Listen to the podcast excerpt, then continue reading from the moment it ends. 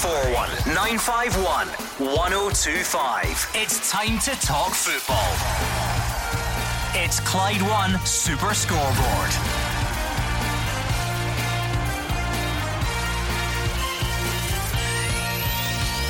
Good evening and welcome to Clyde One Super Scoreboard. After another action packed night in Scottish football, Celtic stay top, edging Aberdeen in a five goal thriller at Pittodrie. Rangers keep up the pressure with a win against Hibs and another Alfredo Morelos goal. There were a huge win for Dundee at Hearts. Tony Watt scored for United to see off Motherwell, and St Mirren continue their impressive run as well. I'm Gordon Duncan. Joining me tonight is Gordon Dalziel and Mark Wilson. Yep, it was another hugely entertaining night in the Premiership. Celtic going away to Aberdeen on the road for the second game running, but managing to score three once again, and Rangers at home to Hibs. On paper, it may have looked a hard game, but in all honesty, it was easy, and the, the conditions were difficult for all players and teams on show, but it still served up entertainment. And at the bottom of the league, movement again, short result for Dundee away at Tynecastle moves them above St Johnstone. What an evening we had. Just shows you how uh, football works, Gordon. Look at that league table now after last night. Hibs seventh, Aberdeen ninth. You look at St Mirren bolting themselves up into the top six. We wouldn't have said that about four or five weeks ago. And St Johnstone back down to bottom. A lot of football to be played. Yes, twists and turns along the way. It's 01419511025 on the phones, or it's at Clyde SSB on Twitter. Every single team in the top flight involved last night. Three big games in the championship as well. So you simply must have something on your mind. Let's hear it. 0141 951 1025. A five goal thriller at Pittodrie. A few talking points in there as well. Celtic fans, Aberdeen fans. What did you make of it? Share your thoughts, please. Rangers fans, another comfortable uh, evening. Is that the continuation of the response from the old firm disappointment? Another goal for Alfredo Morelos. So get your calls in there. And as the guy said, you could just go through the full league table. Of course, Tony Watt was going to score against Motherwell and give Dundee United the win. Uh, worrying times for Hibs and Aberdeen. St Johnstone back down at the bottom. I'm not sure many people saw the result at Tynecastle coming. So 0141951 1025. Give us a call right now. Okay. Bit of a change for you too. Mm. Thursday night. You don't always get the chance, but so many midweek fixtures. What was your result of the night? We usually do this on a Monday. Uh, what was your result of the night? Well, my result of the night was a shock of the night. Dundee away at Tynecastle. And the Hearts coming back uh, from a 5 0 drubbing uh, at Ibrox. Probably couldn't have wished for an easier game at home against bottom side Dundee. And when they took the lead, you thought, well, that's curtains. But for Dundee to come back it, get a bit of fortune with the first goal, but then to go on and win it, I think that shows steel at the bottom of the table, and that's my result of the evening. Okay, Gordon Dalziel. You- I'll- I'll mean, that's a fair shout, isn't it? But you need to pick something uh, else. yeah, I've got to pick something else. I'll stay in the city of discovery. Um, I'm glad I got that one right. Did you ask him that before the show No, started? no, There's no I- way you why knew why that. is it called the City of Discovery? Uh, because that's where it was discovered. Uh, I've absolutely no idea, but I'm delighted you all nodded your head that way. Um, I'm going for Dundee United, not because Motherwell's been in poor form, because of um, the result that takes them into fourth corner. They were been they've been struggling Dundee United, not scoring a lot of goals. That was an important win. Yes, it's against a struggling Motherwell side, but the importance of that is it puts Dundee United fourth in the league. Why is it the city of discovery? Why is it? The boat Discovery, Yeah, Sir. the big boat yeah, come in. Scott of the Antarctic. That's you, you him. know that, honestly. Ah, of course, You're, I've you're been- smarter than you look. I used to hang about it. The man through the, the glass give you the information. How's he give me knowledge through the, the Yeah, glass? He's yeah. through the glass. Uh, right, go on then. goal, goal of the evening.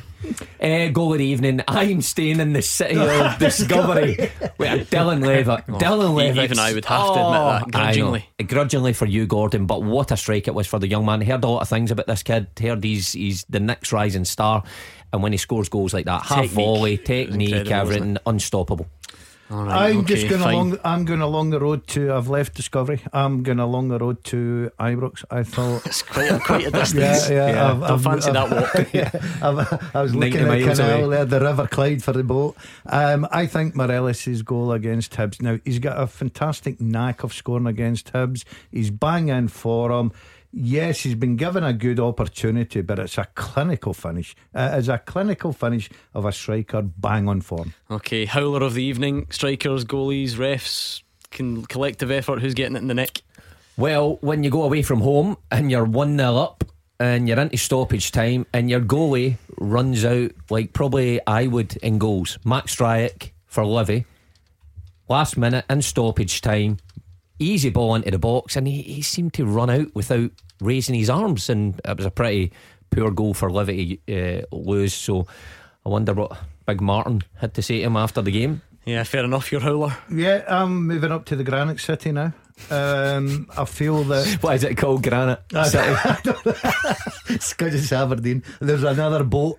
Um, I think that Celtic would be very disappointed losing the free kick, Gordon.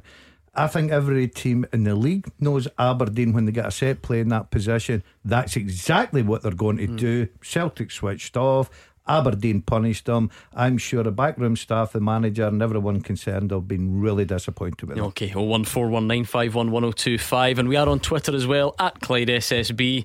Uh, never let it be said that we don't take things seriously. I've already had a tweet in from Kenny here. I love this, right? He says, The Celtic winner last night was hugely controversial and was offside, yet you've not mentioned it.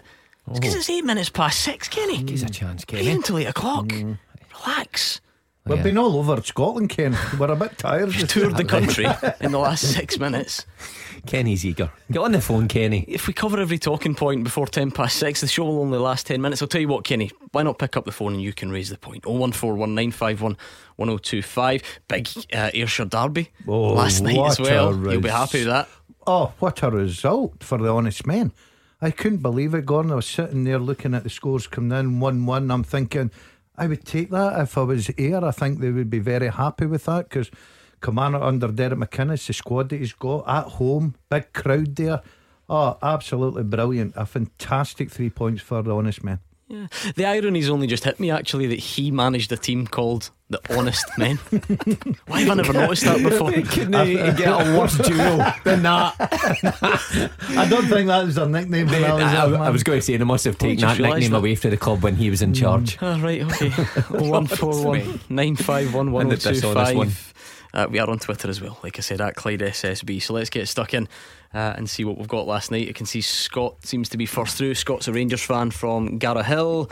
What's on your mind tonight, Scott? Hi, evening, lads. How are you? How, how are you? All, all, all good. good. Yeah, all good. How are you?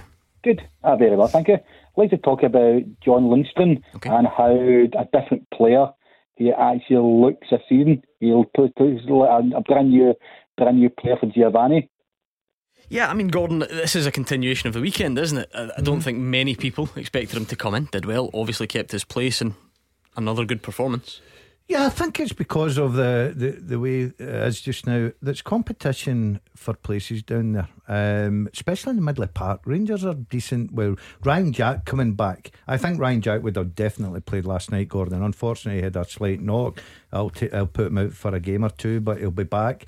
Um, and I think that puts a bit of pressure on you as a midfield player then. You're saying to yourself, see if I get the opportunity here.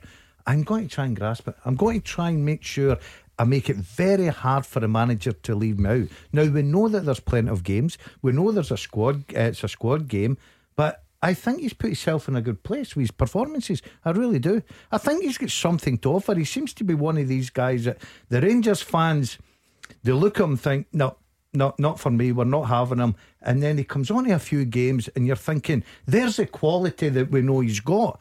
So uh, it's interesting to see the last couple of games. Hearts and Hibs, especially against Hearts, I thought he was excellent. I think as Mark, as a guy who came with a big sort of reputation, pedigree, having played at a good level, I, I guess a set of attributes that you thought would would work out well. So maybe you know, we are quick. Are we now just seeing, and, maybe a different manager and all the rest of it, we're now seeing the best of him? Maybe he I had a spell I, earlier in the season, yeah, didn't he? Yeah, I remember saying when he signed that I thought he'd be a terrific signing. I thought he would he would slot right into what Steven Gerrard wanted at the time, and he, he took a wee bit of time. Daz is right. Uh, he's a funny one because the Rangers, a lot of the Rangers sports who come on this show said right away, great signing. Then he went through a wee period where they says, no, he's not lived up to it. He went through then a spell of playing well and they were backing him again and he went off the ball and now he's he's found himself back in the team. And when you find yourself back in the team after a period of being out, all you can do is go about your business quite simply and try and do do the uh, things that your manager's told you to do and carry it out to a T. And he's done that over the last two games now. He's done that with everyone else round about him playing well as well, resulted in two good results. That's a wee bit of luck you're looking for as well because you end up staying in the team. But he certainly looks apart when he's in. But it's funny how he, he then just drops out. I know that that area of the pitch for Rangers is it's got loads of options. Still not seen Aaron Ramsey start. Exactly. Rangers, so, so, he might find himself unlucky in that respect. That I know they're different players, but you're trying to fit all these players into the team. And Lundstram seems to be the one who never nails down an automatic starting place. He always has to do exceptional yeah. in games to be in the next game. Uh, Scott, does this feel like a, another important result? You know, it was only a week ago, all the negativity surrounding the Celtic defeat, bounce back against Hearts, and, and then do that, you know, to, to sort of keep that uh, recovery going. Was it important last night? Oh, 100%. Obviously, uh, Morelos, once again, outstanding. Once again, he, he's a different player over under Giovanni. The only downside, downside last night was Balogun getting off injured. Mm and obviously it was good to see Ramsey getting another wee run out, and hopefully he could be potential in, in the squad for the weekend against Annan. It'll be quite the quite the, mm. the full debut that away at Annan. I'm sure he's there. played in some some interesting not pretty. Uh, venues before, but we'll get to that over the weekend. Yeah, Gordon, I guess you know Scott's talking about only downsides Leon Balogun because I think the hope, certainly from the fans that we had through on the phones, was that Calvin Bassey would continue at left back and, and Balogun and, and Goldson would continue at centre back and, and Borna Barisic would wait his chance uh, to get back in. But that probably will be accelerated. yeah, we'll, we'll, wait and see. Yeah, there's no doubt that with Balogun in there with Goldson, that's, that's a decent centre half. Um, pairing. Um, Balogun gives them the, the the security to push up the pitch because of his pace. Uh, Bassey loves to get up and down that left hand side. I've said from day one, I know he covered at left centre back. Gordon, he looks more comfortable. He's a natural left back to me. Does a very good job. And, um, you know, against um, Hearts, I thought him and Kent linked up very, very well indeed. But it was a bit unfortunate they had to go off. Obviously, Barisic uh, comes back in there quickly. I didn't think that he would have been given that opportunity. And I don't think Rangers look as solid, but they, they'll get away with it until he comes back. And um, as I say, I think Balogun's becoming a big player for him.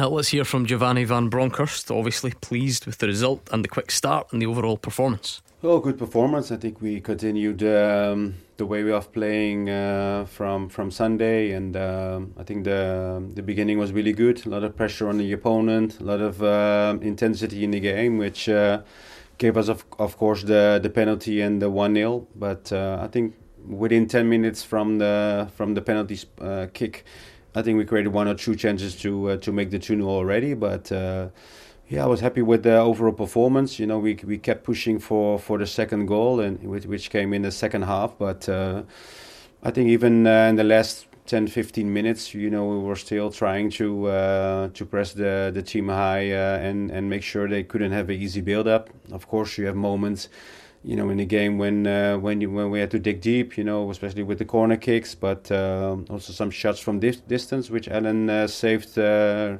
really well. So um, yeah, I think overall performance was uh, was really good.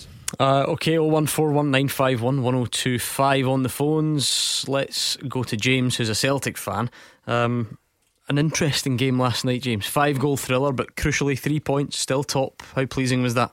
Oh, it was fantastic. It was very, very, very pleasing. Very, very pleasing on the aspect of again we were tested, and that shows like for the title running. Mm-hmm. Even when when nerves kick in and we're getting tested, that we can still come through the other side. Yeah, because Mark, a lot was said in this phone in throughout the week about oh Celtic always beat Aberdeen and Aberdeen never put up a fight. Now the record isn't great against Celtic, but if you look at the individual fixtures, they actually have been pretty close. The one earlier in the season at, even at Celtic Park, that was the, the clearance that hit Callum McGregor and, and yeah. rebounded in.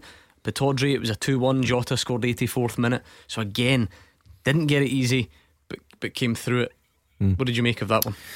Yeah, showed terrific nerves um, because you know, Pittodrie has a hard place to go, and Aberdeen, with the players they've got, uh, should make it hard for Celtic. Now, when Celtic went 2 0 up, you thought, well, that's game, set, and match. Aberdeen, of course, came out different.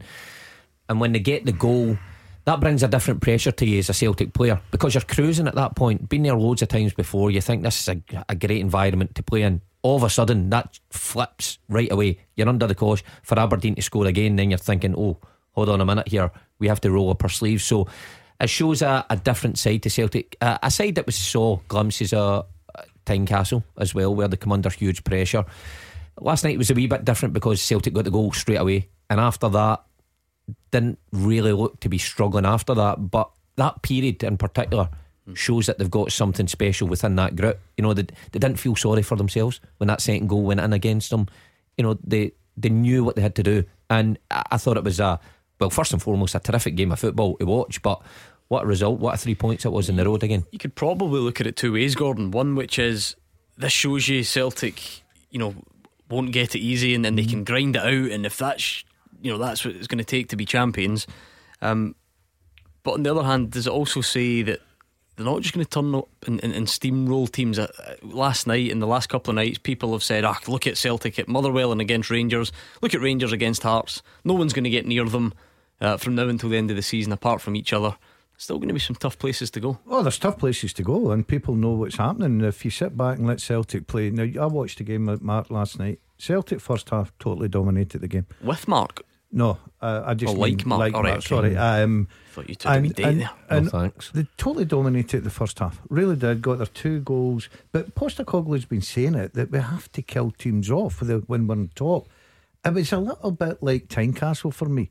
The minute Aberdeen got that goal, and Celtic lost two set plays last night, I don't think that'll please their manager. The minute Celt, uh, Celtic lost the goal, it gave Aberdeen such a lift. And for that 10, 15 minutes, and then they get 2 2. But I'll go back to it. If you're going to be champions and you're going to win the league, you've got to go to places like Aberdeen in the second half, like they did, and show character. And that's what I think would have pleased the manager. They didn't think, oh, hold on a minute, we're really under pressure, we're under a cosh. They actually rolled their sleeves up. Aberdeen didn't hold the lead for too long. They went and got the goal. I thought they deserved it on the night, obviously because of their first half performance. But I think it's um, it's one that Postecoglou used to his advantage, Gordon, because everybody is thinking that Celtic are just going to turn up and steamroller teams. That won't happen, and I think he'll be warning his players about that. Set plays, for instance, got to switch on at set plays. Silly goals to give away. Um, got to punish teams. Got to kill them off. That goes three 0 last night. Aberdeen never get back near them. Uh, James Stephen Glass thinks Celtic's winner shouldn't have stood. What do you make of that? That's actually what I'm, on to make the point about. There's been a lot of people saying, especially the media and like other or fans and all that, saying about the gold controversial. There, uh, there actually isn't anything controversial about it because I've actually got the IFAB rules in front of me here, and it says interfere with an opponent. Right? It says there are some scenarios where you can be offside by interfering with your opponent. So they'll get four points. The first one is preventing an opponent from playing or being able to play the ball by clearly obstructing the opponent's line of vision. That didn't happen. Two, challenging an opponent for the ball. That didn't happen. Three, clearly attempting to play a ball which is close when this, action impacts on an opponent. That didn't happen either. And the last one is making an obvious action which clearly impacts on the ability of an opponent to play the ball. None of the points came up uh, what you call it, Abada stood still. He didn't. He, and if you actually look at it, Abada's back was to uh, the boy Bates. It was Bates that ran into the back of him. So there isn't any controversy about it at all. It's no offside. I can't, I can't argue with a man that's got a, a printout from IFAB in front of him. I'll tell you what we'll do. We're late for the travel, so I'll get that's James's opinion on it. That's his interpretation of those IFAB rules. I'll get Sky's get Dermot Gallagher. We'll Ah, get just James. you wait. I'll get your take on it next. You are the voice of Scottish football. Call 0141 951 1025. Clyde One Super Scoreboard. Mark Wilson and Gordon Dalziel are here. I've spent the last few minutes making them study the IFAB offside rule as requested uh, by the previous caller. Go on then. The Stephen Glass got a case. Was Celtic's winner offside? Was it? Oh, you're going to have to ask this in a few different ways. W- Firstly, was Abada actually in an offside position anyway? And if the answer is yes, Did he interfere with David Bates? If the answer to the first one is no, then you don't need to answer the second one. Uh, I'll go no then, just so I don't need to answer the second one. Oh, On you go, Behave Daz. yourself. It's very, very tight, I've got to say. I, I didn't notice it until I was watching the game, then obviously the, the, the highlighted it, Gordon. I think it was McCrorie in the right hand side. Yes. Um, so that's a very, very tight call. That's one that we could certainly have used VAR for.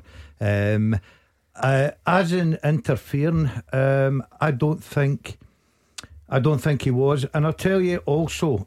So you're buying into the, the I- IFAB interpretation that we I just thi- heard. Put it this way, I think I think it's a goal, right? So I'm not going to argue saying it should have been offside. He's interfered.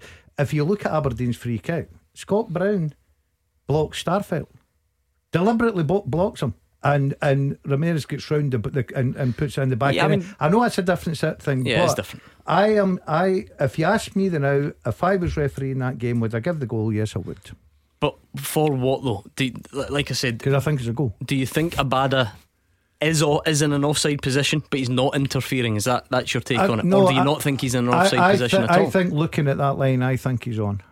Right, because this is the thing, Mark. th- th- A lot of um, almost assumptions that the starting point for the argument seems to be, well, he's in an offside position, Yeah. and therefore we have to assess is he interfering with play or not. And then Dermot Gallagher, who I always say this every time, it, it's just it is another interpretation. I know he's an ex-ref, and- and we're not. It doesn't mean it's gospel. Then he pops up on Sky earlier and says, "Don't worry about the interfering, because look at that line." He's actually onside. Ross Yeah. McCrorie plays him onside, so don't worry. The only thing you would need to worry about is does Abada foul David Bates, Yes. which, which for him he doesn't. And and this I know I know that it makes this phone in go round and so on. But if you've got one set of eyes looking at that and saying, "Oh well, it's clearly off," and then another set of eyes looking at it and saying, "I, I think that's on," I'm not really sure where that argument goes without VAR and without the, the frames and the lines. The li- yeah, because offside with the introduction of VAR has became millimeters now. Millimeters, uh, you know, make all the difference. Whether years gone by, we wouldn't even be chatting about that. You'd look at that and you'd go, "Well, he's in line, so he's on side." But because we've saw it in the English Premier League and goals being chopped off for a toenail, then people will always interpret it. So it's never and, going and to be cleared also up. ones that you think look one way, Yeah, but then yeah. when the lines get drawn, it's actually Yeah. the other is skewed. Everyone's So, thinking on it. Eh, look, me looking at that and I see McCrorie at the bottom of the picture, I think it's onside. However, when you get VAR in, we, we could be wrong, but it looked onside to me. It's seen real time. I thought he was a mile off in real time because I didn't quite see McCrorie at the time. Um, in terms of the foul, the second part of it, no, I don't. I don't think he fouled Bates. I think. But of Bates, course, if he's offside, you're not asking if it's a foul. You're just asking if if he's, he's interfering with play. play. well, of course he would be interfering You with think play. he is, so you disagree with the, the caller. Well, if he was if he was offside, which I Mm-hmm. don't think he was, I think he was onside. He's got to be interfering with play, you know, because he's came back and he's obviously Bates is trying to get round, so he's he's became active, if you like, and and stopped Bates getting round. But he was onside, and I think Bates as a centre half, if I'm looking at that, should have, uh, you know, been able to get round a Abada. He was in a bad position anyway. You get round him if he's in your way, though? I mean, it's split second stuff, isn't it? Yeah, well, split second stuff, but still, it, I, I still think there was an opportunity for him to go left into Jota. Um, tough call, but uh, look, we're always on here and we're always criticising referees for wrong decisions. Me personally, I think It's going to be They a, got it right. It's going to be a call. It's my, a 50-50 my only people. wish, right, because I don't ever want to see the back of these debates, really, because, well, keeps, Yeah. keeps us employed, right? Let's be honest. Um, what I do wish everyone, sort of fans, r- managers in particular, is can we stop pretending that they're easy? I Can, know, can, can we stop pretending that Yeah, that's you're right. blatant? At, at one at one view with a dozen players in the box, all moving in different directions, a ball going in. Is McCrorie playing him on? Is he not? Does Abada interfere? Does he not? We know we don't have VAR. You can disagree all day long, but we need to stop pretending that these are mm, blatant Hmm. for the referee in that split moment because they're not. They're just not. That, that's why I defend the Some will referees be. to the hill because I think that it is such a difficult call. No, you defend them because you meet them in the gym No, and no, you like no, I don't- look, I did- with them. Did he show you the selfie he got the other day? He sent me Willie in the Yeah. gym. Yeah. Yeah. Yeah, well, there's nothing up with my friend meeting a friend, but getting back to it, I just uh, look. They make mistakes, of course they do. We're standing here, and we'll have people that's coming on this phone tonight that will disagree with us or agree with us, right? Guaranteed. They guys have got one shot at it. And a I've split got, second. yeah, and I've got Dylan sending me a tweet again with the rules, and he's highlighted it and saying impeding the progress of an opponent. Opponent means to move into the opponent's path, to obstruct, block, slow down, or force a change of direction.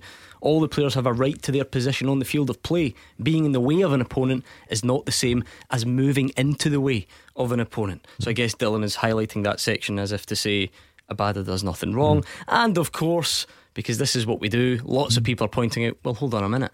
Jota had the ball in the back of the net in the first half. It was given offside, and he was on anyway. So they even themselves out. Yeah. And Yeah. round and round we go. I, I tell you what, uh, take away the, the offside and the, the blocking. What a finish it was, to be honest, because, you know, to compose yourself in that situation and then fire it down into the ground and, and high into the net. What a finish. Anyway, you can get your take in on that, absolutely. If you want to talk uh, football and, and what the players did or didn't do, let's do that as well. Let's bring in John, who's a Celtic fan.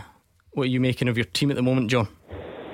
Oh, brilliant. I say they're a different animal this year, as Martin Gordon says. They're grinding out results. Uh, I, I think, it, first of all, when I seen it, that last night, I thought he was offside, but when you see it again, I, I don't think he was. But my point being, uh, guys, I've been trying to get on here for a couple, of, a couple of nights.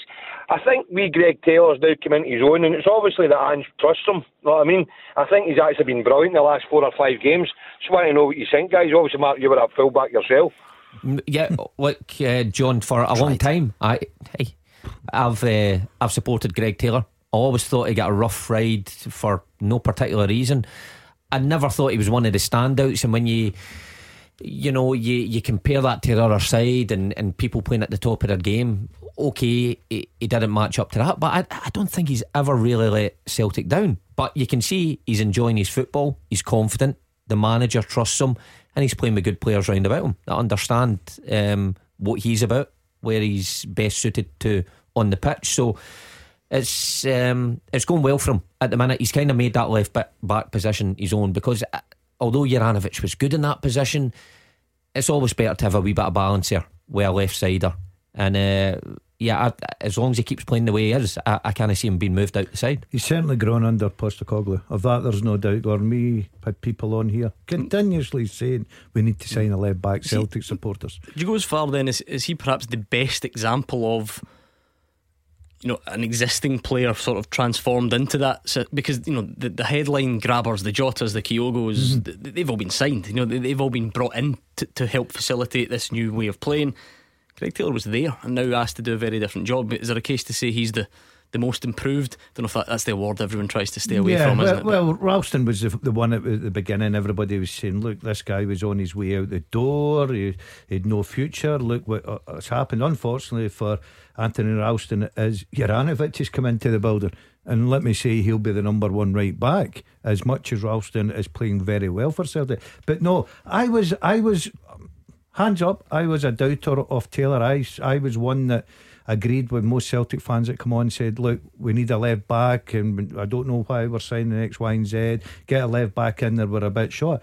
He's been terrific. He really has been terrific. He's just grown into the role. I think Mark touches on a great point. Confidence is everything in football. When you've got a manager that believes in you, and you know he puts his trust in you. It helps you. It encourages you. And I think Postecoglou's getting the best out of him. And he has been very, very good. You can't deny him that. His quality in the ball and his composure is is what makes a good Celtic fullback. You know, paired with with what Ange Postecoglou i- is trying to achieve with those inverted kind of fullbacks, he's he seems to be grown in respect. Uh, he understands that position. Well, you you see him taking the ball in the middle of the pitch now. Now you you wouldn't have been even dreamt to have seen that probably a year ago. So the way he's evolving, I think the the style that Postecoglou is enforcing on his fullbacks is certainly helping him. Certainly helped Ralston as well. And I think they can only get better. The more they do that in training, the more games they win with it, the better they'll get. what did you make of it overall last night, John? Oh, I was a bit nerve dangling, so I was. I was, I was, I was, I was, I went out to get a bite to eat for the game started. And I, it was two nothing. I was sitting cruise control, and then all of a sudden, as I say, Gordon says they switched off at the goal. Oh, I mean that Aberdeen have done that a few times. Don't wrong, it was a well taken goal, Aberdeen, but they, they did switch off. But can I ask you, Mark? I, I, obviously, you've got the Celtic connection here more than the Water boys. What's happening with Big Jullien here? I mean, he was in the team. Sorry, sorry, he was in the bench a couple of weeks ago. All of a sudden, he's back out. He's, to me, he's becoming the new Compper. You know what I mean? Oh, uh, listen, I, I don't really know any inside info if that's what you're looking for. But what I would say is, when when players get a long term injury, they go through a period that they obviously have to recover. Then they go into rehab. Then they get close to on the pitch running. Then they get involved with the first team they go through the full process that they're involved with the first team. It's quite easy to get a wee setback. It's not to say that it'll always crop up. I know, I know you're the one with the Celtic connection, right? Mm, but I, have got an, I've got the answer for you if you want. Go for yeah. it. If, if, you'll take it off of someone no, who doesn't have a Celtic uh, connection, I'm not going to believe you. Don't oust him, Gordon. I, I, Ange Postecoglou spoke about it. He was asked, and he said that basically he is fit and available, mm. but just at the moment. He said, you know, if you're looking at the bench, there's no point in having too many players from one position oh. there. So at the moment, He's just not. So Welsh is ahead. Yeah, yeah. essentially, there's no point in, in, sticking him and Welsh and, and whoever else on the bench, mm. maybe Scales as well, if yeah. he can fit in. So there. basically, John, just what Mark said there, completely forget everything. Says he's training well, he's fit and available, and he will get. Put that I, John, I retract my statement there. He will get an opportunity. That will not be in the said. podcast. Uh, let's hear from Ange Postecoglou. I think we've been very good for a very long time. I mean, if you look at the season in context, we've won a trophy. We're sitting on, on top of the ladder. We've I think our season's been decent from any objective perspective, but you know whether people think that that's um, good enough or, or, you know believe in us sustaining that that's that's a different question. But from my perspective, what I've seen is that we are improving as a team. We're we're certainly um, you know players are understanding the football we want to play, and within that, they're showing resilience. Like I said, we, it's not like we've had it easy at any stage. Even today, we had to fight for it. We've been down to ten men in one game, so you can you can talk about a run, but the context of that is that to do what we've done this season, you know, means that this group of players are showing really strong characteristics of, of a team that can be successful. Twenty games unbeaten now, Mark domestically. Yeah, unbelievable. You would never have seen that coming at the start of the season. After the start that Ange Postecoglou got the shape the squad was in. You know, even the thought of new players coming in. Never mind, Celtic fans didn't know who was going to be brought to the club, but the thought of new players, the old argument, they take time to settle in, and it just seemed like problems would come further down the road. Um, but to go that amount of games unbeaten, I think it's a, a tremendous achievement so far. But he's under no illusions of the challenges that still lie uh, in store for him. It's going to be hard. Celtic won't get their own way. We've seen that last night at Pittodrie. And I think, uh, I've said again numerous times in the show, I think Celtic will drop points before now in the end of the season. I think Rangers will drop points as well, but it's just minimising that in, mm. in the certain games you do it in. But no doubt about it, he's done a tremendous job. 20 games in the league, Gordon. Uh, as he says, it's, it's a, a league cup in the bag. Top at the moment. We know there's a long way to go. It's a slender lead, but I'm not you'd be pretty hard to please Celtic fan if you had any real complaints at this stage. Well, when they come out the winter break, they're certainly certain for this position, being top of the ladder, as he said there, um, going well, going away to places like. Aberdeen last night, Pittodrie, for instance, getting pegged back to 2 2, looking a little bit under pressure and finding the character, and I keep using the word character for him to get that goal and get the three points. So, yeah, a lot of football to be played. Exciting times ahead for us. Clyde One Super Scoreboard. Golden goals. Exciting times for us indeed because we've hit a milestone. Two goals for Rangers last night, three goals for Celtic. The Super Scoreboard Golden Goals jackpot has hit £10,000 after the five goals last night. And just think how many more games there are yeah. still to go. We've got all the games in the league, the Cup this weekend, into Europe next week. So every time Celtic or Rangers hit the back of the net, we add at least £250 to that pot, and then one person wins every single penny tax free at the end of the season. So if you want to be in with a chance of winning, text GOAL to 61025. That's G O A L to 61025. It's £2 to text plus your standard message rate over 18s only. Full terms and online entry are at Clyde1.com. And the lines close 6 o'clock Saturday, 21st of May. So if you fancy that, text GOAL right now to 61025. We'll take more of your calls next. 0141 951 1025. This is Scottish football's league leader, Clyde One Super Scoreboard. Mark Wilson and Gordon Dalziel are here. It's 0141 951 1025. And we are on Twitter at Clyde SSB. Uh, let's hear a bit more from Giovanni Van Bronckhorst, who says Alfredo Morelos is offering so much as a focal point at the moment. Another goal for him last night, joint top of the Premiership scoring charts now, and uh, pleasing his manager. Well, he had it, of course. He scored three goals three important goals. And um, I think also the way of playing, you can see we can uh, use him uh, also as a target man. You know, we have we have threats from the wings, but uh, especially when you have Morelos back, you can uh, play him the ball and, and get players uh, around him to continue to play. And especially the switch of play with him, what today was really excellent. Uh, which gave uh, gave Ryan Kent some uh, some good one against one opportunities and and of course you know what I said his his threat in in the box is, is always there. George is a Rangers fan. George, there's no doubt Alfredo Morelos is doing the business at the moment. Aye, playing really well. Really happy with him at the moment. Uh, seems to be scoring for fun. Back to how he used to be. So I am really happy yeah. about that. Yeah, I've just double checked. Right, it's not in beat the pundit, so I can read this stuff out.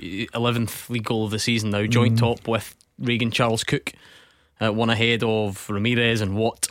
So he's he's up there, Gordon, and it's it's more it's the recent form, isn't it? It's the recent run of goals, and and probably more than the goals though. It's impressing yeah, the manager. I, I gave him man of match against Hearts at Ibrox uh, the weekend, Gordon. I thought not just for the fact of his two goals, I thought his link up play, he was involved in everything. He looks like um, a lot of people used to criticise him for he looking moody and you know huffy and doesn't look like he's enjoying his football. He looks like he's loving his football just now. Um, he's banging the goals, which helps as a centre forward. He's taking part in the build ups as well. He's probably at the top of his form just now. And Van Bronckhorst will be absolutely delighted to have him back, and especially for this run and a lot of important games coming up. And he's no doubtedly the best centre forward that Rangers got. So uh, if they can keep him on form, then obviously the Rangers fans will be delighted with that. He's also got a great record against Hibs. Mark loves it. He's got, he's got yeah. in for Hibs. Yeah, yeah, he loves that. Well, that tussle with with Porteous usually. Um, but Daz is right. It's as good as I've seen Morelos the past couple of games. As good as I've seen him for a long time because his whole demeanour looks looks just totally different, totally changed. I think when he scored that goal against Hearts, it, it looked like he, knew the the weight of Ibrox was on his shoulders. That he was the main man, and people. Uh, strikers in particular, one to my left here, love that. They love the limelight. They love the thought of being the main man in the team. They love being selfish. And I think he knew that Rangers missed him when they went to Celtic Park and when he came back, he had to put on a performance. And he did. And he, he certainly is the main man. You, you would never see him out the team now when he's performing like that. And Giovanni Van Bronckhorst has certainly had a positive impact on Morelos because under Steven Gerrard, it just looked like his time may have been coming to an end. You know, it, it, they may have been looking to move him on for for serious cash, but he looks fairly settled now he pretty much scores twice every season against Hibs. That's yeah. just like his his uh, regime. Te- it's a striker. You get teams like Gordon. No matter who you are, you go through the record books with all the good strikers. You'll get teams that you just have this knack of scoring goals against, and Hibs is one. Uh, what else stood out for you last night, George? That's what I was saying to the producer. Mm-hmm. Uh, I don't know. Obviously, there was a lot of games on. I don't know what games you guys were watching, but I happened to watch the Rangers game, obviously. So from start to finish, I just thought again the refereeing was just shocking, just embarrassing to watch. See, I was actually getting angry watching the game. I was like, this is stopping and starting, stopping and starting, whistle getting blown all the time, cards getting dished out, and he was stopping the game for stuff that he shouldn't have stopped it for, and the stuff that he really should have stopped it for, he kept play, and there was just a lot of stupid decisions that he made, and arguably, I we got a decision for us, but again, that was a blatant penalty. I mean, if he didn't give that, he'd need, I don't know, a lobotomy or something, if he didn't give that as a penalty. But other than that, it's just, again, the refereeing's really bad in Scotland. I think if any any other country watched that game, I think they'd be annoyed and embarrassed as well. It just, oh, they stopped them starting and just the game didn't flow. I was just really annoyed at that. Yeah, let me. Do, I think that's the first ever mention of lobotomy on on Clyde One Super Scoreboard. You've uh, you've confused Gordon Dalziel, George. I'll give you that much. Um, I mean, in terms of for bookings, it was three in the game, right? So it's not a lot. It's, um, no, I'm looking at the wrong one. For goodness' sake, I've, I've gone way back. But I think there. In fact, I think there was still the four last night. So Tavernier, Goldson, Stevenson, Bashiri. Um, not completely card happy. That doesn't necessarily mean George is wrong in, and that it was stop start. I think we all tried to watch them all the Both, games at once, or yeah. see what you can do. Anything jump out for you? Not not really. The, the the talking points were probably at the beginning penalty kick, and I think we all agree that it's a Stonewall penalty kick. no doubt about that for you. Hundred percent penalty kick. Uh, I, I don't care how you can argue that it's a penalty kick. The referee got that right. Tavernier puts the ball in the back of the net. Um, I thought the. I thought the Hibs one was a stonewaller as well, Mark. What do you thought? The Hibs penalties. well, the, the beauty of of the footage is that nobody's seen that. Well, to I be was- honest, I, I read that Sean wanted a penalty. I was. I've never seen it, so I was flicking, and I've tried all day to get something of that, and I, I've not seen it. I have no idea. But look, I think that. Sean Jo- Jo- Maloney's sure. Oh, if you listen to him, it's it's a stone waller. Yeah, but uh, managers they need to get off of this. You know, the minute they lose games, could it's right, all though. about. But it how changed do the you know? I could, I He's could have in, been a stone waller. I You've not seen it. You're commenting things you've not seen. And the ref hasn't seen it. I've not seen it. It's not a penalty kick. Um, but I just think that if you look at the bookings there, I don't think that the referee I've seen was. it. Is it a penalty? I don't expect me to tell you. You're joking. see, see what it is. I'm in what's trouble. funny? What's funny about George is so George has given the referee it. Had if he didn't give Rangers that penalty, he did give it. So George is almost rewriting history in I case he didn't give this. the penalty. Ah, Do you know what? Right, I'll, I'll, I'll Is that describe it? it to you, and I'll show you. At, at the interval. Oh, They're both wrestling. very much in the Stonewall Ah, category. you would say that. to me. I think the ref's bottled it there. George, you're right. Yeah. The referee was awful. It's Porteous and Bassey having a good old uh, tussle. I can see Bassey's left arm round Porteous. Porteous tries to sort of then put his left arm back round. Uh, I'll let You're you, I'll not let you painting a, good- a good picture of What this. else you want me to say? That's exactly Plus, what I happened. think I'll, that's- I'll have a look and make my mind It's also up. not the best footage, by the way. It's, It's, taken one. in somebody's phone. Yeah, I think it's, straight ta- behind it's the taken goal. From 300 yards away, and it's See, to be honest with you, the, the the parts of the game I did watch, even if they did get the per- they're getting nothing out of Ibrox last night. Rangers were well, too good. that'll that'll be a real sympathy. Um, no, a real Rangers Rangers comfort, were sorry, for- Rangers were too good for Hibs. So let's not night. give penalties in just because teams are Do too you, good. eh? no complaints, I take it. No complaints about the Ryan Kent penalty? Yeah. No, it's a Stonewall penalty. I I mean, he, he does brilliant. I've said numerous times uh, again that uh, he must be a nightmare to play against. You know, the way he just goes by him, but uh, it's no argument for me in that one.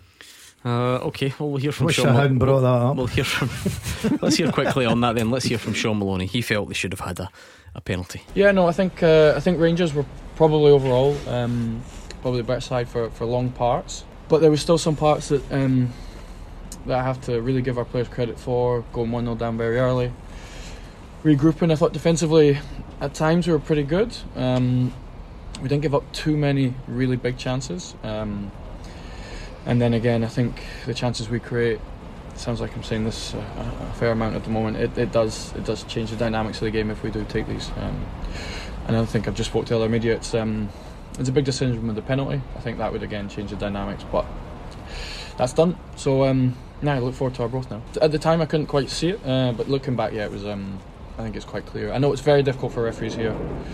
There's no VAR. Uh, I know they work very hard. Um, so it's um, mistakes can happen. Yeah, but it's yeah, no, it was a clear penalty for me. Yeah. I've given you the one view that I can find. Mm. Yeah, I'm going to agree with Sean. I'm not. I'm not even joking. I think Hibs have got a very good claim for a penalty there. Now that I've seen it and it's been enlarged, um, you can clearly see that Porteous is all you know attackers do in the box at corners. Pushes off Bassey, he goes to run, but you can quite clearly see Bassey's arms right round him, right round his waist, and then they tumble over and Bassey falls on top What's, of him. su- what's surprising about it, Mark, is I, I looked at the referee's position. He's got. So A, you agree? he's. Um, I would be claiming for that. Yes. Mm, That's not the same thing because you claim for everything. I know. Hold on. I'm trying to get to the the beat the pundit. I'm trying Stop to stop. sitting in the fence. trying to Is that a stall you. penalty or So not? you think there's a case, I but you're think there's not a big. convinced hundred percent. Yeah, I think there's. Put it this way: if that was given, I wouldn't be too. I wouldn't be arguing against it. I'd like more than one view, I must admit. But anyway, you- we- beggars can't be choosers. Thank you to George. It's time for this.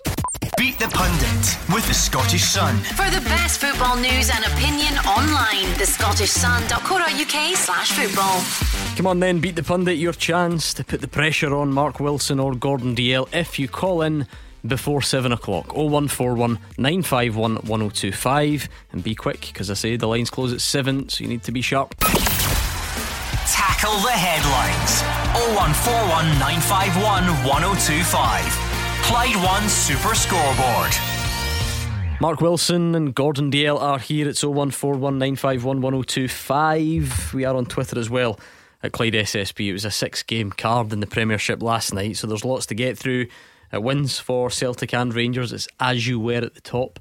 Uh, Aberdeen manager Stephen Glass wasn't happy about Celtic's winner. Says it was offside. We've had a, round in circles as usual on that one. Should Hibs have had a penalty?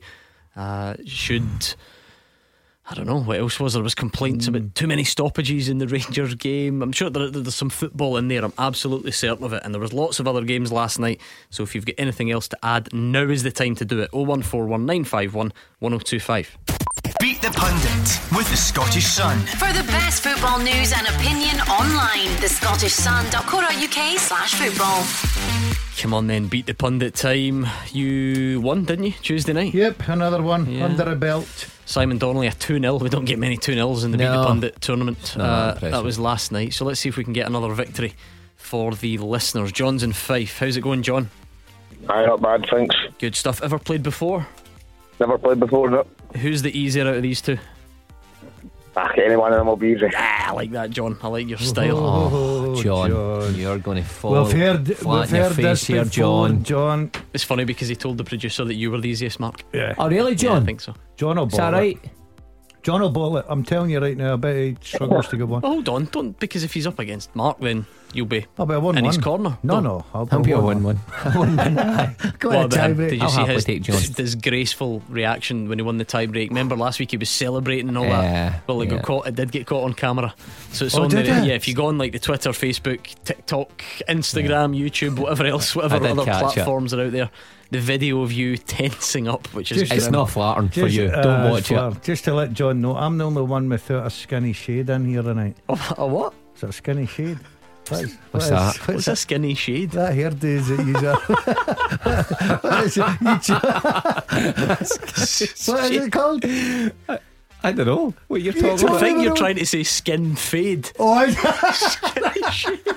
Oh, this guy, this guy. You're down with the the kids wee with man's that got a lingo. new haircut and he says to me, I've got a skinny. No, th- this is Shade, was this did shade? He's, You're actually- he's making up a story and he's getting no, Honestly, turned on. uh, this guy is out of control. Do you know what I have noticed about him? Do you know what I've noticed about him? Right, he's well, no, no. Apart from that, he's he's getting a, been getting a bit of stick about his gear in here in recent weeks. Right? Have you noticed this? He's gone for the designer jumper tonight, and I've got a feeling he's just dug out every piece of designer clothing that he's got, I did just- lined them all up, and he's going to wear them on a Tuesday, Thursday, Saturday rotation until he stops getting stick. Think I, so. I am wearing every single bit of gear I've got now. Just because it's got a wee label on it doesn't mean we won't It's top notch. mate. criticise. I'm going to get one of these skinny things that you've got on the top of your head. Anyway, um, I don't know who you've been talking to. Honestly, I don't know where you. I don't know where you learn this lingo. Right, John. Enough about that. We'll put thirty seconds uh, on the clock.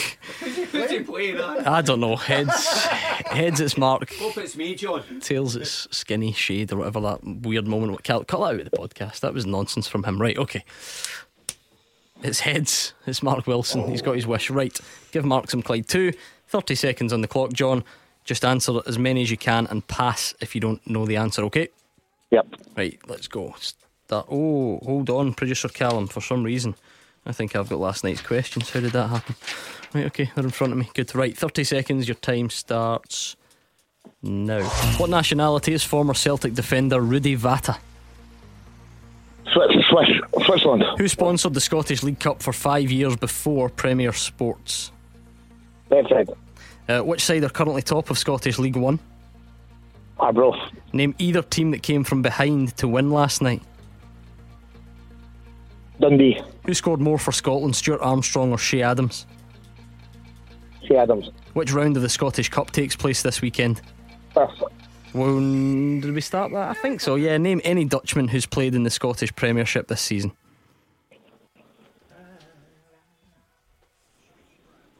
John, You still there? Um, try to think. Oh, you're not getting that long. Are you joking? I thought the line had broke up. Right, we'll, we'll leave it there. Let's bring in Gordon Dalziel. Can you hear it? Uh, Mark Wilson, hear us? What's happening there? What a discussion. it's all right, don't you worry.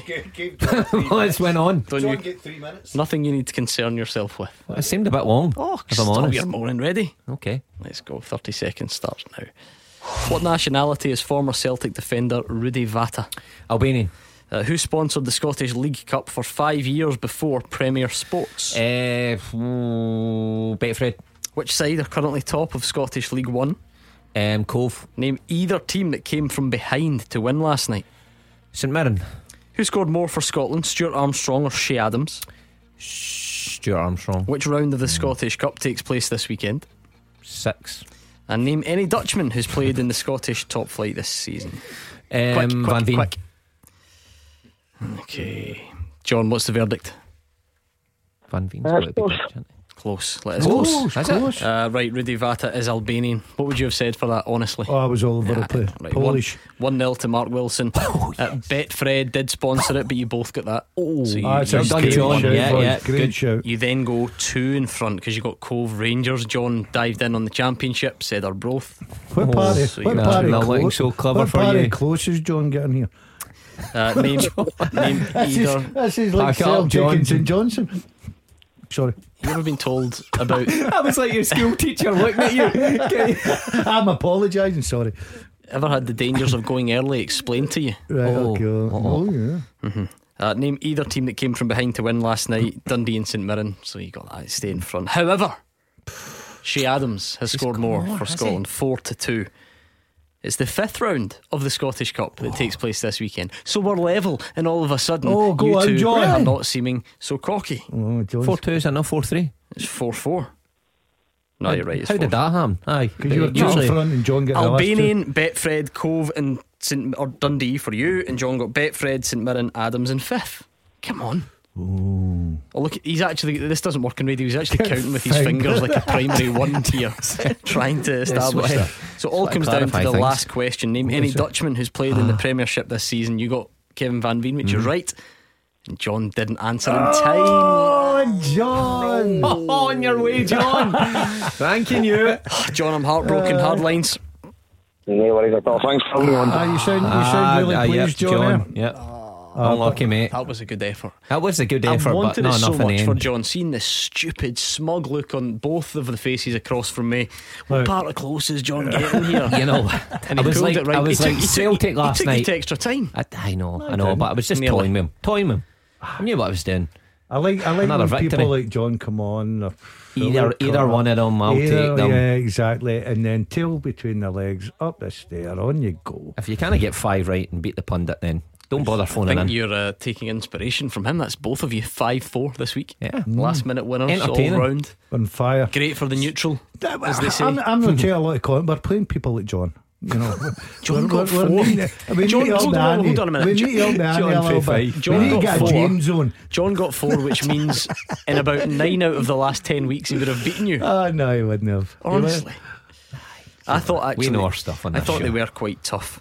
They were, tonight. but Oh, five five's a good score. Betfred would I think go. producer Callum's got it in for you. I actually took out a couple of the questions. What- or, or like no, what? Didn't take them out, m- rearranged them because I just thought some were tough. Really? Right, give us one. Off the top of your head, who did Rangers beat in the Europa League final qualifying playoff round this season? You're just never getting that, you two. Uh, no. No, pass. John's not got it That's- either. Aye. Alashkert. Oh, definitely not. No, No, he that's got that. I know terrible. these two. He's got too much time. I know these hands. two inside out. They were never getting that. Nah. Uh, right, 0141951. Why would you even put that question in? 1025 or Twitter at Clyde SSB. Let's bring in Sam, who's a Kilmarnock fan in Irvine. I'm going to guess you're not too chuffed after last night, Sam. Uh, hi guys. Uh, no, not very chuffed at all. Um, I was saying to the guy that I phoned in the first instance that it was the first time I'd been to a Kilmarnock game since uh, since before COVID, and uh, when I got there, so obviously the first thing I noticed was the pitch was smaller, and I thought to myself, interesting. Uh, I wonder what the tactics are tonight, and then it seemed like the tactics were kick it to Kyle, see what you can do. It, it didn't sit right, and that really showed throughout the game. I, I agree with Derek. First 15 minutes, got off to an absolute flyer, got the goal. But then after that, as soon as Ayr got the goal, it, we just sat in the back foot. We just kind of looked a, a defeated team, and I think the fans reflected that throughout the rest of the game because it just got a bit more uh, hostile towards the Kilmarnock players, I would say. But uh, just overall a very disappointing night. But credit to Ayr, they came they came with a decent uh, decent sounding away support. They brought the game to us. I think is it Adeleye, the striker for United. When he came on, he just it kind of made our centre backs not look like the strongest of centre backs, and it just didn't scream a team that was going to challenge for the league. I've got no doubt that we've got the capabilities of going up, but after last night, it puts it just puts a little bit of worry into my head. Uh, Gordon, you've been on the other end, so there's no need for you to gloat. Um, but that's obviously going to be a, a, real disappointment. You lose any derby, it's disappointing. You lose one at home, it's extra disappointing. Mm.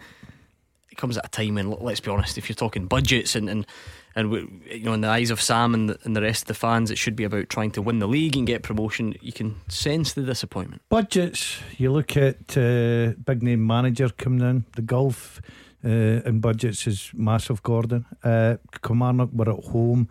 I watched them against Arbroath uh, last Friday night, and I thought they were terrible. I really did. I know I can make excuses because nobody likes getting up there and playing against Dick Campbell's side. It's a battle, it's a very hard place to go and get points. But you're at home, big crowd there, Derby, you're looking for a response. You look at the squad Kilmarnock Scott, that would be a big, big blow. But congratulations to my team. Brilliant. I know how the people of there and the supporters will be feeling. They love that game and they'll be over the moon this morning. I mean, Mark, you talk about pivotal moments. We had one that people suggested might be pivotal last week when Celtic scored late on to beat Dundee United, Rangers conceded late on at Ross County. Our, Arbroath were heading for defeat last night, you know, at home to Hamilton. They end up scoring a penalty in the 90th minute. Kilmarnock lose, and all of a sudden, Arbroath are now five points clear. You know, on one hand, a home draw with Hamilton might seem like disappointing. Um, but Partick Thistle, they were denied late on as well. And actually, again, it just turned out to be another good night for Arbroath. Yeah, uh, it just keeps going. It seems like luck's on their side as well as the quality that they've got. They deserve to be there at the top of the table. And for Killie, uh, you know, Sam's right. If I was a Killie fan, I would be frustrated because as soon as you've got the biggest budget in that league, it, you know, it puts you ahead of the game, but you still need to show that on the pitch. Obviously, the one when Derek came in, I think everybody thought you know, it'd be it'd be pretty simple stuff after that. But it shows you how competitive that league is. He got off to a flyer down at Queen of the mm. South. The big one I think was that game against Arbroath a couple of weeks ago, where uh, they go up there and they lose, um, and and that sticks in the the minds of fans because I think Killie fans will still look at Arbroath even though they've done exceptional this season, incredibly difficult to beat, but still think well, we're the bigger club. You know, we, we've got the biggest budget. We've got players like Kyle Lafferty, international players. We should go up there and win. And Chris Burke, we should win. But it doesn't always work out like that. But when you get beat to your rivals at home, then, you know, you're going to get fans that are disgruntled at that. What was the reaction like inside Rugby Park, Sam? Uh, it wasn't great. Like I said, opening stages, both uh, both sets of fans quite vocal, and then as the game went on, there was just a general feeling that it it, it, it came across that the players really didn't rise to the occasion. Uh, I think a couple of players like McKenzie and Burke, they like you could see Burke made a couple of nice little burst runs by himself, but I said to my wife that was sat beside me at the time, I says. The only thing that we're going to get from this game is if people like Burke make these little moments of magic and do individual things. Because as a team, I just didn't see anything as a team coming through, and I think that reflected in the fans because, like I said, the fans were very quickly on the back of the Kilmarnock players, especially towards the end of the game, and it, it's never nice to see that sort of thing. But at the same time, when the when the players aren't giving the fans that belief that we can go in and make something of the game, then it, it just leads to these things to happen, unfortunately. Yeah, and I guess Sam, it's because anytime a new manager comes in, you're almost looking for an instant change, something to you know hold on to that it's heading in a in a different direction. What are the changes that you've seen so far, or, or are there enough of them for you? I think certainly the players we brought in um, at the start of the season and um, January window as well. Certainly, all of them are players that have the capabilities well within them to get us through this league and get us first place. But it's just last night you, you would not have been able to tell that Because, like I say, there was a couple of Ayr players that really did, um, really did a good job of making the Kilmarnock players not look like, you know, they were being very tall and standing up. Especially, like I say, I, I don't want to be too critical of our own centre backs, but like I say, as, as soon as I, I think his name's Adalai, uh, the was very United. As soon as he came on, honestly, just the whole game just took a bit of a different dynamic because he was bullying our centre backs, and it really uh, uh, from then onwards for the last 30, 35, 30 minutes, it really it was quite a grim watch, unfortunately. You, did say, to be fair, you're you're not chucked in the promotion towel yet. You can still see the, the, the team going up. How confident are you? Would you? How would you? I'm not asking you to put a number on it as such, but how confident? I would say going by the teams around I mean you know like Inverness and whatnot that uh, they don't they're not they've not hit like a great run of form either so they're not charging ahead and making a challenge for second place as much as they maybe could have right now with the with the recent results of Kilmarnock because like like you say we're only five points behind but we're still second place so I think judging by that I still have some hope that we can at least get somewhere but I mean you take your hat off to teams like when one of these things happens, like when our Arbroath come in, you know, first place, but put that on par with Leicester winning the league. It's one of those things you would never really see coming yeah. at all. So it's it's fair fair dues to Arbroath if they do it, but we should at least very at the very least becoming second and quite comfortably. Yep, nice to hear from you, Sam. That was Sam Kilmarnock fan uh, from Irvine. A big night in the championship, actually. Remember mm. that time we sent you to a game and you were caught rehearsing over and over and over um, the name Bigirimana. Yes, remember it. Biggery I remember it. Aye. How could I forget it? I've got an easier name for you. Can you handle the name Hamilton? Do you think you could handle that? Hamilton. Oh, they were about yeah. ten. Did you hear about this at Arbroath oh, last night? Yeah, I seen Andrew's honestly tweet. So last night Arbroath had Chris Hamilton, Jack Hamilton, Colin Hamilton. They were playing against Hamilton, and they had Jamie Hamilton uh, in the team. What Hamilton Scottish football, incredible, great, um, great. Yeah, I seen and, Andrew's tweet. It was great. And then I think Fraser flagged up. Is it Peterhead? Have got four Browns. Have they really? As well, yeah. Uh, so I, I'm just more worried that I've got these visions that we're going to go to Andrew uh, on Saturday show and he's, he's not going to be there. He's going to refuse to talk to us because he's too big time. Because he tweeted about it last night and he's got 10,000 likes, what? no less. I think, he, I think his head will be likes. massive. And he's probably. How do you get 10,000 likes? How many followers he got? Not as many as that. I don't think he's he's gone viral. Has that just say. been retweeted then and people like He's just a very popular man with. Try to get a, above his station. With a very oh, good he's going to be an influencer yeah. soon. And he, he's Yeah. going to be selling things on there. He's stealing all Roger Hanna's facts. Anyway, thank you to uh, Sam. Sam. We're going to speak to Stephen, who's a Rangers fan in Knightswood next. Taking your calls on Scottish football. 0141 951 1025. This is Clyde One Super Scoreboard. Gordon Dalziel and Mark Wilson are here. It's 01419511025 or it's Twitter at Clyde SSB. Before we bring in Stephen uh, in Knightswood, let me quickly give you this teaser. It sounds more difficult than it is. That's the only advice I would give you, okay? Yeah. Uh, since 2012, nine players have started in and won at least two Scottish Cup finals with different managers. Since 2012, nine players have started in and won at least two Scottish Cup finals with different managers, though. McGregor, Alan McGregor, Callum, Callum McGregor, well done. Tom Rogic must be one as well. Yep. Mark, any from you? You coming to the table at all? Um, no, I'm going to going to stay away from the table for now. Right, okay. James Forrester as well. Yeah, why not? Done Yeah, does. Okay, him right, that's three. Only You've Celtic ones, you know. You've only got six more to get. I'm pretty confident you're going to get them, all right? Uh, Mm-hmm. 01419511025. Uh, Stephen is a Rangers fan, and what is on your mind as a Rangers fan tonight, Stephen? Hi, good evening, guys. Hope you're all safe and well in your families. Thank you, thank you. Same to you. Uh, what it is, is everybody's going on about Gio and how good he's done for Morelos. A lot of people are forgetting that actually he's got one. Uh, he's got a world class striker sitting beside him, and Roy Makaay. And I think Roy Makaay needs to take a lot of plaudits for what's happened to Morelos over the past. Is it four months, three months Yeah. since he's came in? So I think Roy Makaay needs to get a wee bit of praise here because I think he's kind of turned Morelos into a, a better striker, a more drop back, get the ball, look for a pass, and then make a forward run, which is we've seen since Gilles came in. And I think that's odd to Roy Makaay. I'm just wondering what your the panel think about that.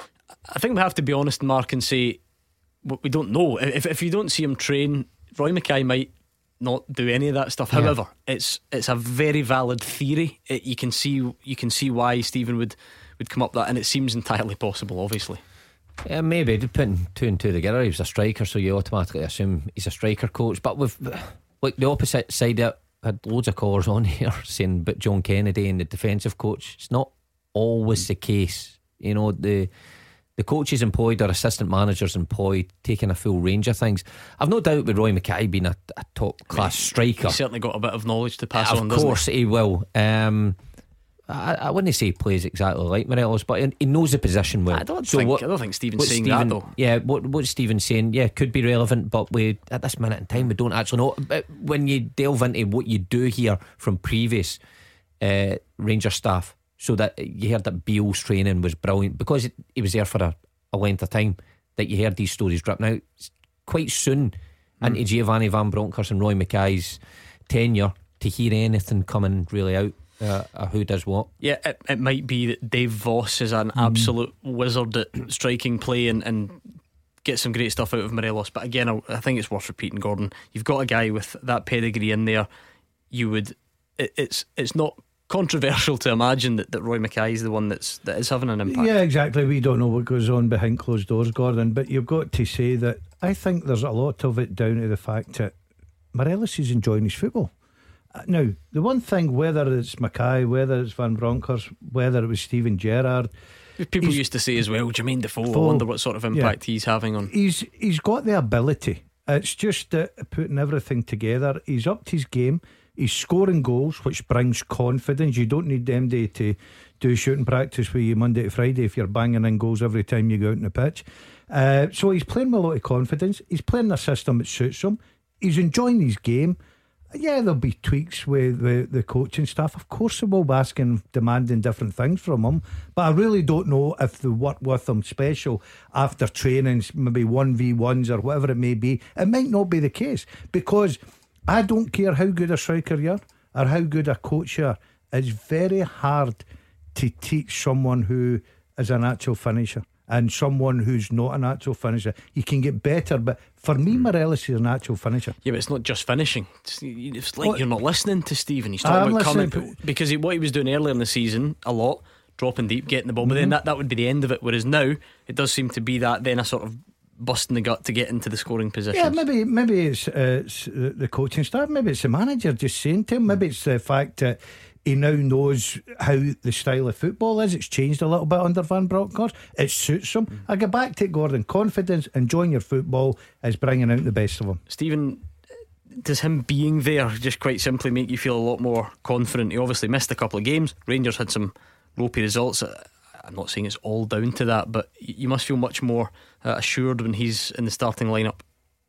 Well, definitely. I think if Morelos was there against Celtic, I think it would have been a totally different game. There was nobody in the midfield holding the ball up where Celtic were constantly attacking us, attacking us, attacking us. There was nobody there until the second half. But if Morelos was there, I think it'd have been a lot easier for the midfield to push, come out, come out of our area to get forward. So, me personally, I think Roy Makaay and his Vance Voss has done something to Morelos. Because Morelos is playing with a smile on his face now. He used to run about the park like a pure doom and gloom. I was never smiling or anything like that, but now he's, he's actually got a smile on his face running about the park, scoring goals, loving life, loving life at Rangers. And I think it's all to do with the, the mm. new the new management set up. Yeah, wh- whether he would have made a difference against Celtic or not is a big mm. question mark, but he obviously makes a difference, generally speaking. I think that's yeah, obvious. um, like you would think he, he might have made a difference in terms of holding up the play, but the, the problem with that is Rangers didn't have a hold of the ball Gonna say, get it to the really- striker. so we didn't. Whoever it was that was up front for Yeah. Rangers, we didn't really see them anyway. But Yeah. you never know. Sometimes having the that that presence. I don't know. Maybe the one thing I noticed about Morelos the last couple of goals he scored is how quick he was to shoot. So his second one against Hearts, very unlike Morelos, where he gets Yeah. the break of the ball.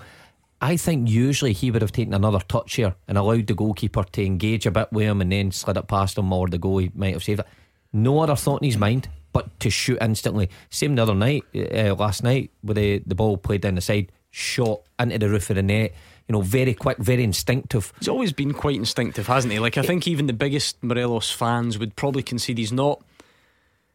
Try to word this because it's not meant to sound disrespectful. He's obviously he's, he's not an absolute technician. He doesn't, he doesn't strike no. the ball like unbelievably clean and, and come up with all that like a vast array of you know exquisite finishes. But he, you know he's always been quite instinctive and he, gets he himself has, in good been areas. in the right areas, but I just thought it was a lot sharper. He shot against Hearts. Uh, he didn't have any other thoughts in his mind. It was bend this in with my left foot. The the one last night, it was it fell into his his position and he hit it straight away. Rather than he looks, uh, uh, maybe it's more confidence in him, mm. and that comes with a, a, coaching team who really back him and have made him feel that way. And the fact that I keep going back to it, I think he knows he's the main man because he was. He has this feeling. Rangers fans, well, Stevens on the line there saying against Celtic, he was really missed if he knows that and he's he's uh, sorry, sorry that was I mean, disturbing you. That's uh, yeah, that's, that's my sister in Chicago yeah. FaceTiming me. Obviously, doesn't know that I've been on this show for the last seven seven years at this time. Should have answered it. oh, uh, please pick Should have answered. Uh, well, she's still ringing. Uh, go on. No, she's she's now hung up. Oh, Thanks. So, back. I can't believe she's not listening to SSB in Chicago at this time. Oh. ever the professionals. Uh, yeah. right, thank you, Stephen. Some interesting points there. 01419511025. Let's go straight to Jerry, who's a Celtic fan in Uddingston. Uh, what's on your mind tonight, Jerry? Good evening, gentlemen. I hope you're well. Thank you. Thank you.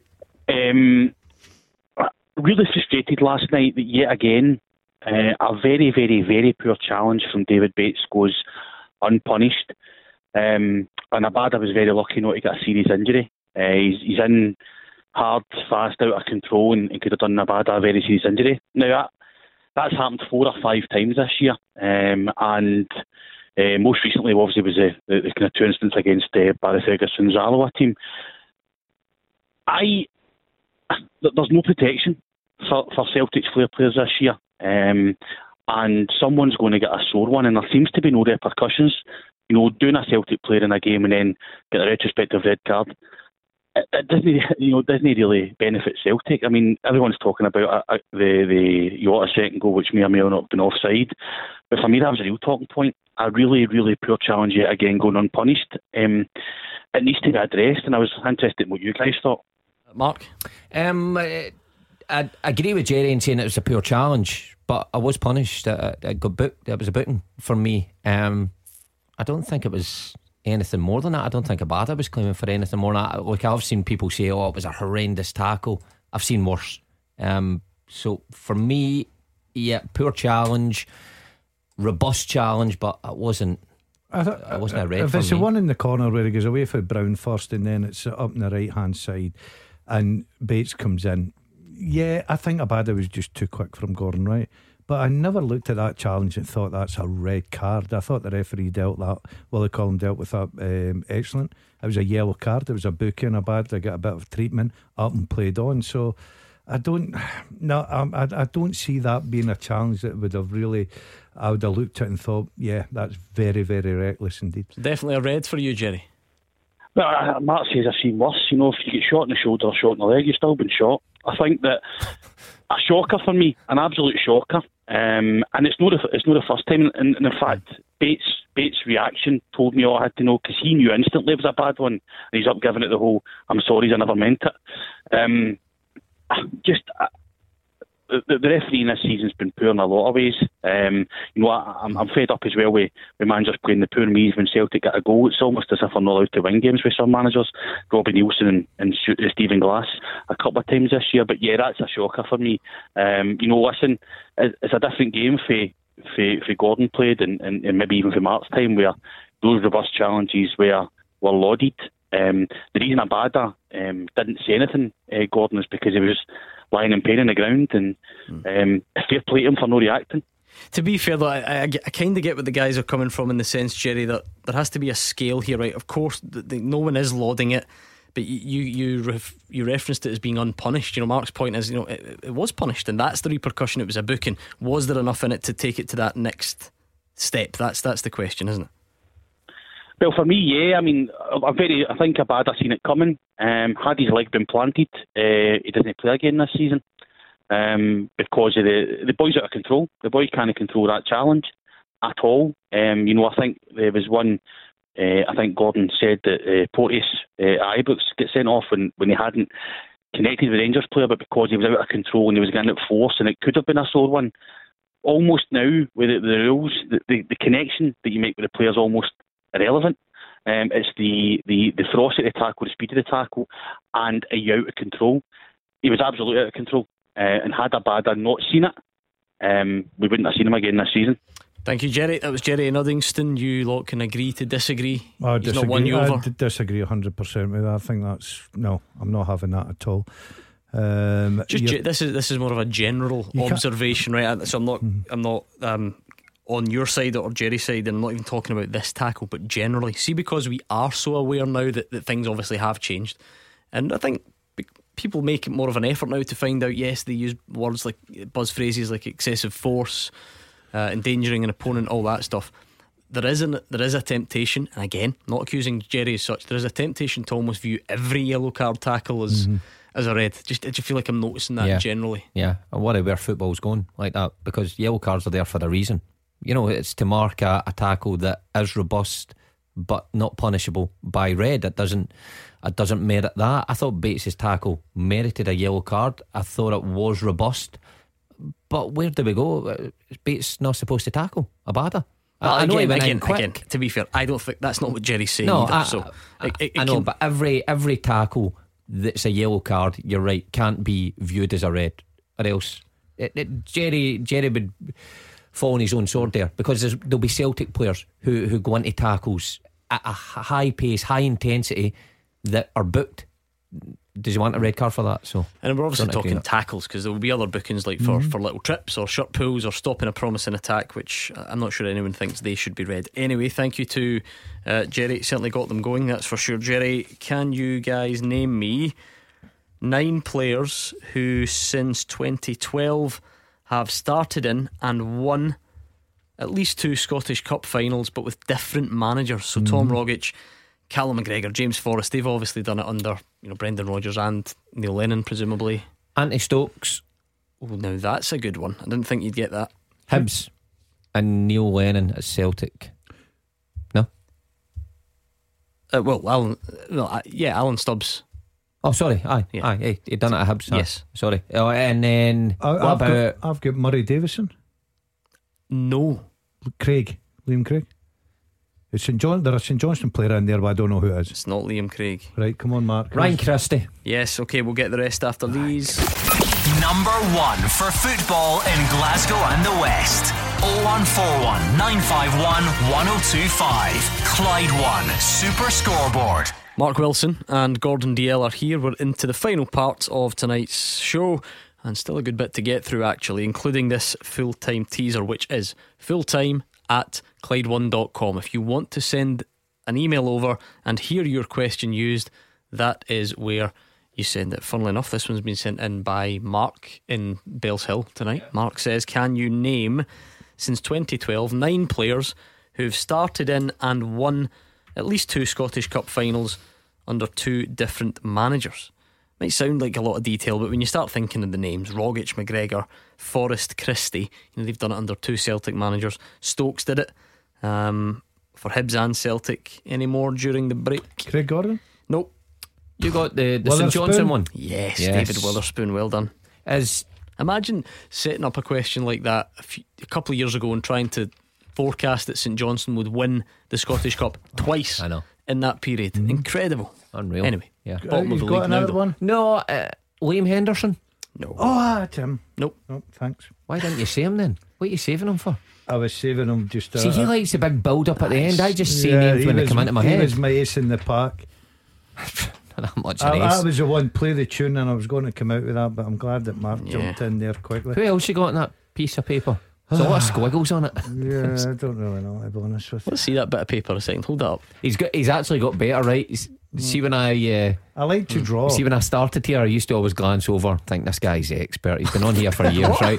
After ten minutes, I thought he's certainly not. But I used to look over and his his paper was just covered in squiggles, like loads of wee Sounds about right. patterns and things. I- I've Is there got. not something in that? Can you not go and get that like analysed to see what's going on, on in, probably. in your head? I like to. Do, I do. I do. I like. Are there any psychologists out there or anyone in that field? Hmm. Can we send you Right. Gordon Dalziel's paper from a show and see what it says Gordon, about him? Gordon, sorry to interrupt. I promised I'd give Jackie for Ravenscraig a wee shout out today. Oh no, you're not giving shout outs. Yeah, wee Jackie listens every single night. I caught her. She bought me a wee coffee. Wee and it's- Jackie uh, from she- Ravenscraig. Oh, oh, she got under there. Honestly, you should see the size of. her. She's five foot one. This is sick. What's that got to do with it? That's how we call her, I'm wee actually Jackie. not interested When in her did height. we not start even- giving out shout outs on a I'm Thursday the wee night? Bowie. Yeah, there's obviously something in this. There uh, is. He No, got something for think- He's free. trying to impress wee Jackie, or Wee he got Ja- something for free. I, or I, I, no, wee Jackie buys me coffee now and again. and she's Well, going to be sounds listening like to this. free Ev- coffee every then. night, every night. And what's she going to do with a shout out? What does she get? Oh, Give she'll her go another over and coffee then- tomorrow.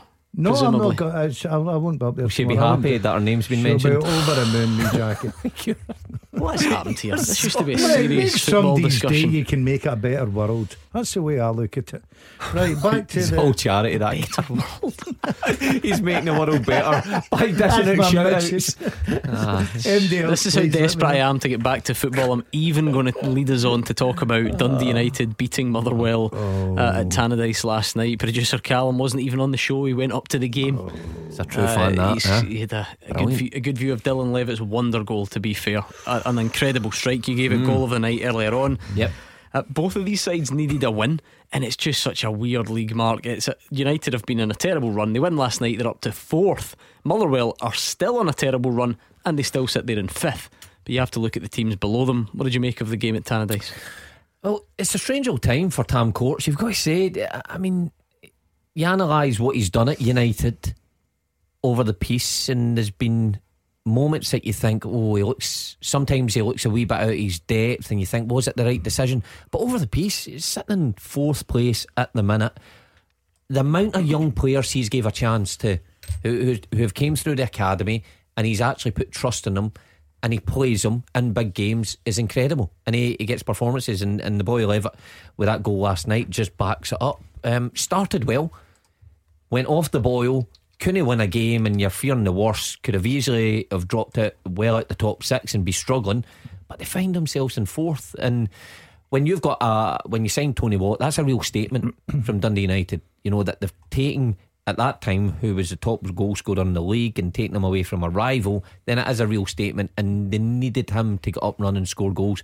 And I know it was a, a tap in at the end, but it was a real striker's goal. He'll feel better for that. Yeah, Tam Court says it was written in the stars. I think everyone always has that kind of feeling about it. We mentioned it in the show last night for Tony Watt to score. I think tonight it was it was one of those ones where if you actually believe in the, the, the magic of football, I think it was written in the stars for Tony to, to score tonight. He's been tremendous since he's came off the park, on the park, his assists, his performances, and the only thing missing was obviously the goal. So the story of Rory McLeod making his debut tonight is the youngest ever debutant. Kev McDonald playing his first game in well over a year, and Tony Watt getting his goal. It's it's a really kind of strong night for us tonight. Yeah, I mean, Tony Watt Gordon, there was a, an inevitability Mm. about it. Even had a little uh, little argument with Motherwell chief executive Alan Burrows on his way off the pitch. He- uh, I assume it was related to the old fingers on the ear celebration. Did that break your heart? It that? broke my heart. Uh, I spoke Did it to him disrespect before, you? I spoke to him before I left. I wished him all the very best and said, "Look, you've That's done he a fantastic." repays you? And that's how Ah, he it's repaid me. Fingers in his ears. I'll be having a word with him the next time I see him. But I'll, I'll credit to Dundee United. Uh, they got their result. I watched Motherwell train the other day again, Gordon. You know I'm very keen in that, and they looked So really nosy. sharp, really So up for it. And and I thought to myself, yeah, we need to get back to winning ways, but. Dundee United, you've never seen them coming, and all of a sudden, leapfrog Motherwell into fourth. We've a lot of work to do. Good cup game and weekend. Uh, Rory McLeod, Mark Wilson, 16 years and six days old. Last time last week he was 15. What honestly, what that that is even starting to baffle me. Never mind old timers like you, and certainly working our way to Hugh Keevins. I know. How old were you when you made your Well, United I was debut? 17 and I thought I was young. But 16 it's, in six days. That's uh, scary stuff. I mean, you're still a kid uh, at that age, you know. So fair play to him. Hopefully, a long career ahead of him. Uh, Just getting back to you watching training. Why did he continue to allow you to watch Let training? him. I know. Well, it's a sort of I don't think they can throw me out. So can anybody just pitch up and watch training? Uh, basically, you've got to be in the know. You've got to be So a well why known did they let you You've got to be a well known figure about Motherwell. Oh, you certainly are a well-known figure. What's about Motherwell. pestering everyone. Yeah. Guys, please let me watch training. I'll give you a shout out on Super Scoreboard if you do. I'll I, give you a you, I, shout out. I, I actually love going and watching teams train. I think it's good. You can pick up good pointers and you get a feel for how they're feeling about before a game. Obviously, Well, it really not- worked last yeah, night, I know, yeah. I know. I'm, not- Um, I'm not going to watch them tomorrow. Other big winners. What about St Mirren? What a great Brilliant. run God. they're on, aren't they? Really good. I mean, again, different ways of doing it. Going a goal down last night. Yes, a miserable night. You, you think it could just be one of those that, that Yeah. gets away from you. But again, Brilliant week for Jim. Thought his tactics were spot on against Hibs. I know everybody keeps pointing the finger at Shaun Maloney and saying how poor Hibs were. They created chances in that game against St Mirren at the weekend, but his tactics were spot on. Got the goal and defended after that, and then to back it up with with a win like that, it's always difficult in those nights when you go behind and you think, oh, you know, here we go. It's a long slog, but fair play to him. He's having a great season into top six now. yeah, five wins and a draw in the last six games. Uh, a debut, uh, a first goal, sorry, for Alex Greive. Um, Yeah, boy, boy took it well. Uh, come on, a sub. Uh, we were watching him last week. Uh, so, No, he weekend. started against uh, St Mirren. Hibs. Uh, Hibs, How's he sorry. plays? I started. That's right. Yeah. We were having a discussion. A boy come over from. it's a New fairly. Ze- I mean, I'm not trying to New take anything Zealand. away, but it's a fairly simple finish. I'm not sure I'm giving you the took yeah, it well. boy, boy coming over from New Zealand trying to settle into the Scottish game. I wish that was in Beat the Pundit tonight and I was on. Um, uh, yeah, I'll do him the the world the good. And Conor Ronan's been an important player, hasn't he? He's taken penalty kick duties off Jamie McGrath, Yeah. sho- showing that he doesn't only score screamers, he can dispatch penalties uh, effectively. Um, Top six is brilliant. You weeks ago you're talking they're fighting relegation. All of a sudden they're top six. They're winning ways, playing with confidence. Uh, coming back from, as Mark said there, St Johnstone were leading 1 0 against them, and they showed that bit of character and that bit of fight and got the three points. So, um, Jim Goodwin's doing a very, very good job.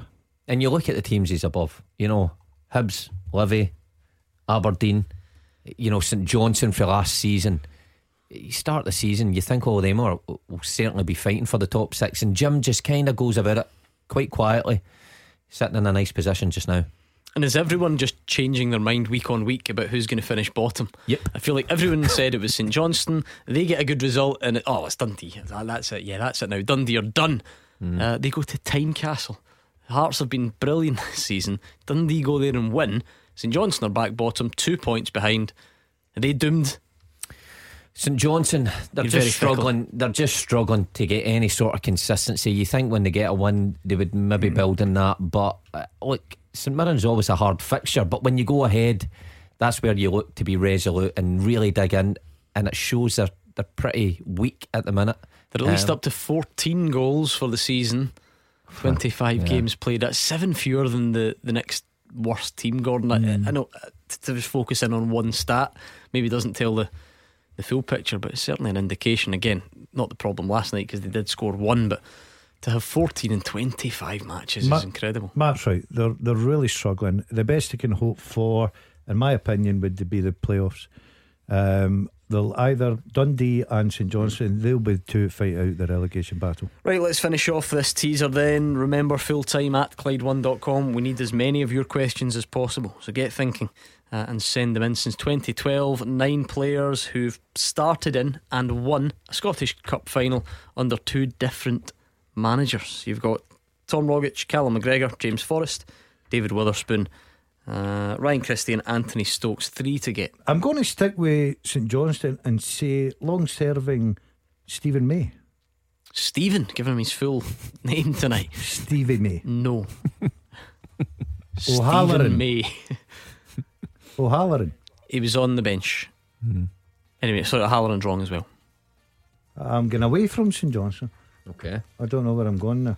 I need clues, Gordon, because this man to my right's giving me no help whatsoever. I'm just amazed that you've got like, Oh, these and there's a simple one there. oh my goodness, uh, so easy. Scott Brown. Yes. Yeah. Any more of that team? I mean, you've got Rogic, McGregor, Forrest. What about the rest? Um, Ajer. Yes.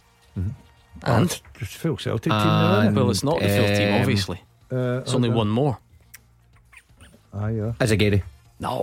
No, Don't be so. don't be so silly. Um, Well, you come up with one then. I'm going in a minute. I'm just the tunes annoying me. Um, Fade the tune. down. Fade the tune sorry. down because of it. Can we stay on? um, Um, um, um, um, Armstrong. That's even worse. Is it Armstrong? No. He's Swedish. Lustig. Mikael Lustig. Thank you, Gordon and Mark. We're back tomorrow with Hugh Keevins and Kenny Miller, and Callum Gallagher is up next.